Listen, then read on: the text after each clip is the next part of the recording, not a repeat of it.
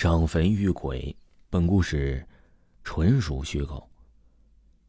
很奇怪，每年清明节的时候，父亲和家里的所有人都会去上坟扫墓，唯独不带我去。他们每次都会带来红艳艳的映山红，或者各种我叫不出名字的美丽花，而且他们总是一脸笑容的回来，我就会羡慕的不行。去年的时候，我央求父亲带着我一起去，却被他断然拒绝。我说：“为什么？小老都带弟弟去，他比我小都可以啊，我却不行？难道因为我是女孩？”想到这一点，我更加不依不饶地跳起来。父亲却是黑着脸沉默不语，什么都不说，和长辈们一起坐车子走了。越不让我去，我就越想去。今年，我终于去成了。并不是因为父亲的答应，而是我偷偷藏在了车子的后备箱里。等到了目的地，大家都下车了之后啊，我就爬了出来。看到我的那一刹那，父亲很不高兴，直嚷嚷着让我回去。回去？怎么可能？好远好远的路，这可是大山里，大家都要祭祖，谁送我呀？长辈们的脸色也都不太好看。我说啊，带我去吧，我绝对不捣乱。哎，都怪我没跟你说。丫头，你听着。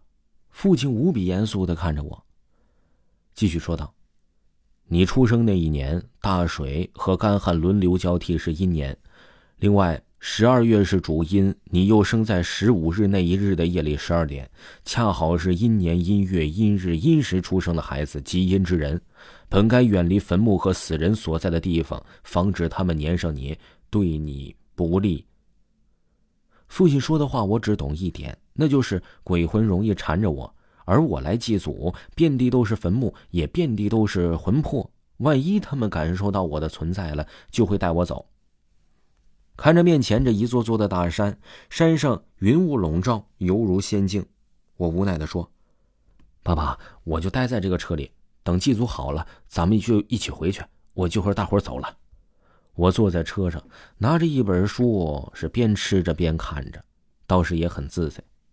大约过了两个小时之后，突然有了一股尿意，可我不能在车子上撒尿啊，所以我就对四周瞄了瞄，找到了一个偏僻的拐角，快速的下车走过去，然后方便起来了。等我再度回到车子上的时候啊，觉得后脑勺还冷嗖嗖的，像有风啊往脖子里面灌。不知不觉的我有了睡意，闭上眼睛就什么都不知道了。轩轩，起来了。哎，这孩子怎么在车里睡着了？父亲的声音传来，我微微的睁开眼睛，刚想下车，却觉得自己浑身都疼，不知道是怎么搞的了。啊，爸爸，你们都做完了？是啊，走吧。你大伯呀，在一家酒店订了饭店，现在出发，你坐后面去。父亲温和地说着。不知道怎么回事，回去的时候就是感觉到身上阵阵发冷，头呢还有些昏昏沉沉的。不过我不敢把这些告诉父亲，怕他知道了又会骂我不听话，跟着过来的错误行为。心里怀疑自己感冒了，到时候拿点感冒药吃，或许也就没事了。晚上我洗完脚之后啊，就关灯上床睡觉。奇怪的是，床空出来的部分好像动了一下，我伸手摸过去，什么感觉都没有。渐渐的我就困了，闭上眼睛也就开始呼呼大睡。夜里好像梦见了又多了个人儿，可是我觉得自己在做梦，也就没有开灯起来。这样的日子过了大概一个多月吧。一天清早，我刷牙的时候突然感觉到一阵呕吐，除了一些清水什么都没有。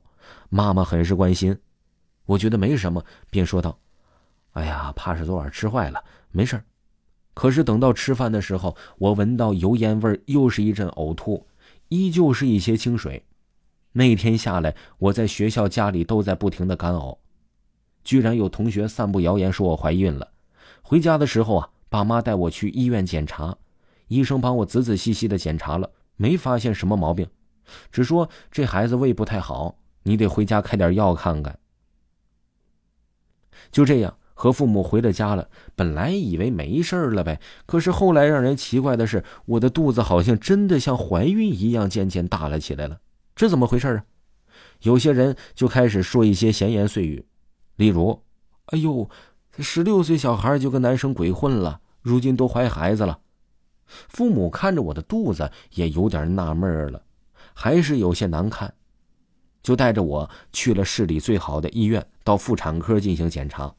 不过女医生检查一番之后，肯定的说，你这还是个黄花大闺女呢，怎么怎么能怀孕呢，是吧？去其他科室做检查吧。爸妈这才稍微松了口气，带着我就去了其他科室了。可是做了很多检查之后呢，医生也没有检查出个所以然来，都说我没病。哎，爸妈愁的不知怎么办了。我说啊，爸妈，我跟你们说个事儿啊，可千万别骂我。爸妈点点头。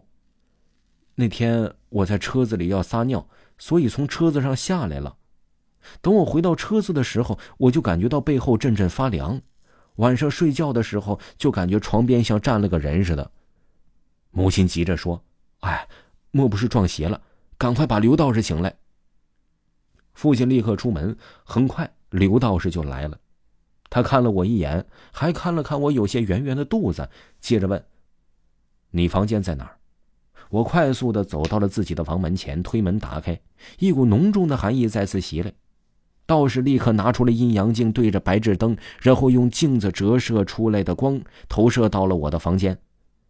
拿好了，他把镜子让我父亲拿着，然后抽出一张黄纸和一个小酒坛大小的葫芦，冲进了我的房间。里面传出了一阵刺耳的尖叫之后，道士拿着封口的葫芦走了出来。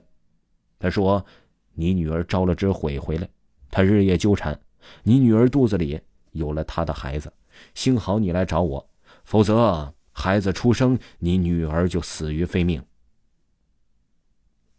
那道长，你救救我孩子吧。道长从身上的布包里拿出一个白色的瓶子，从里面呢倒出了一颗黑色的药丸，递给我，说吃了它。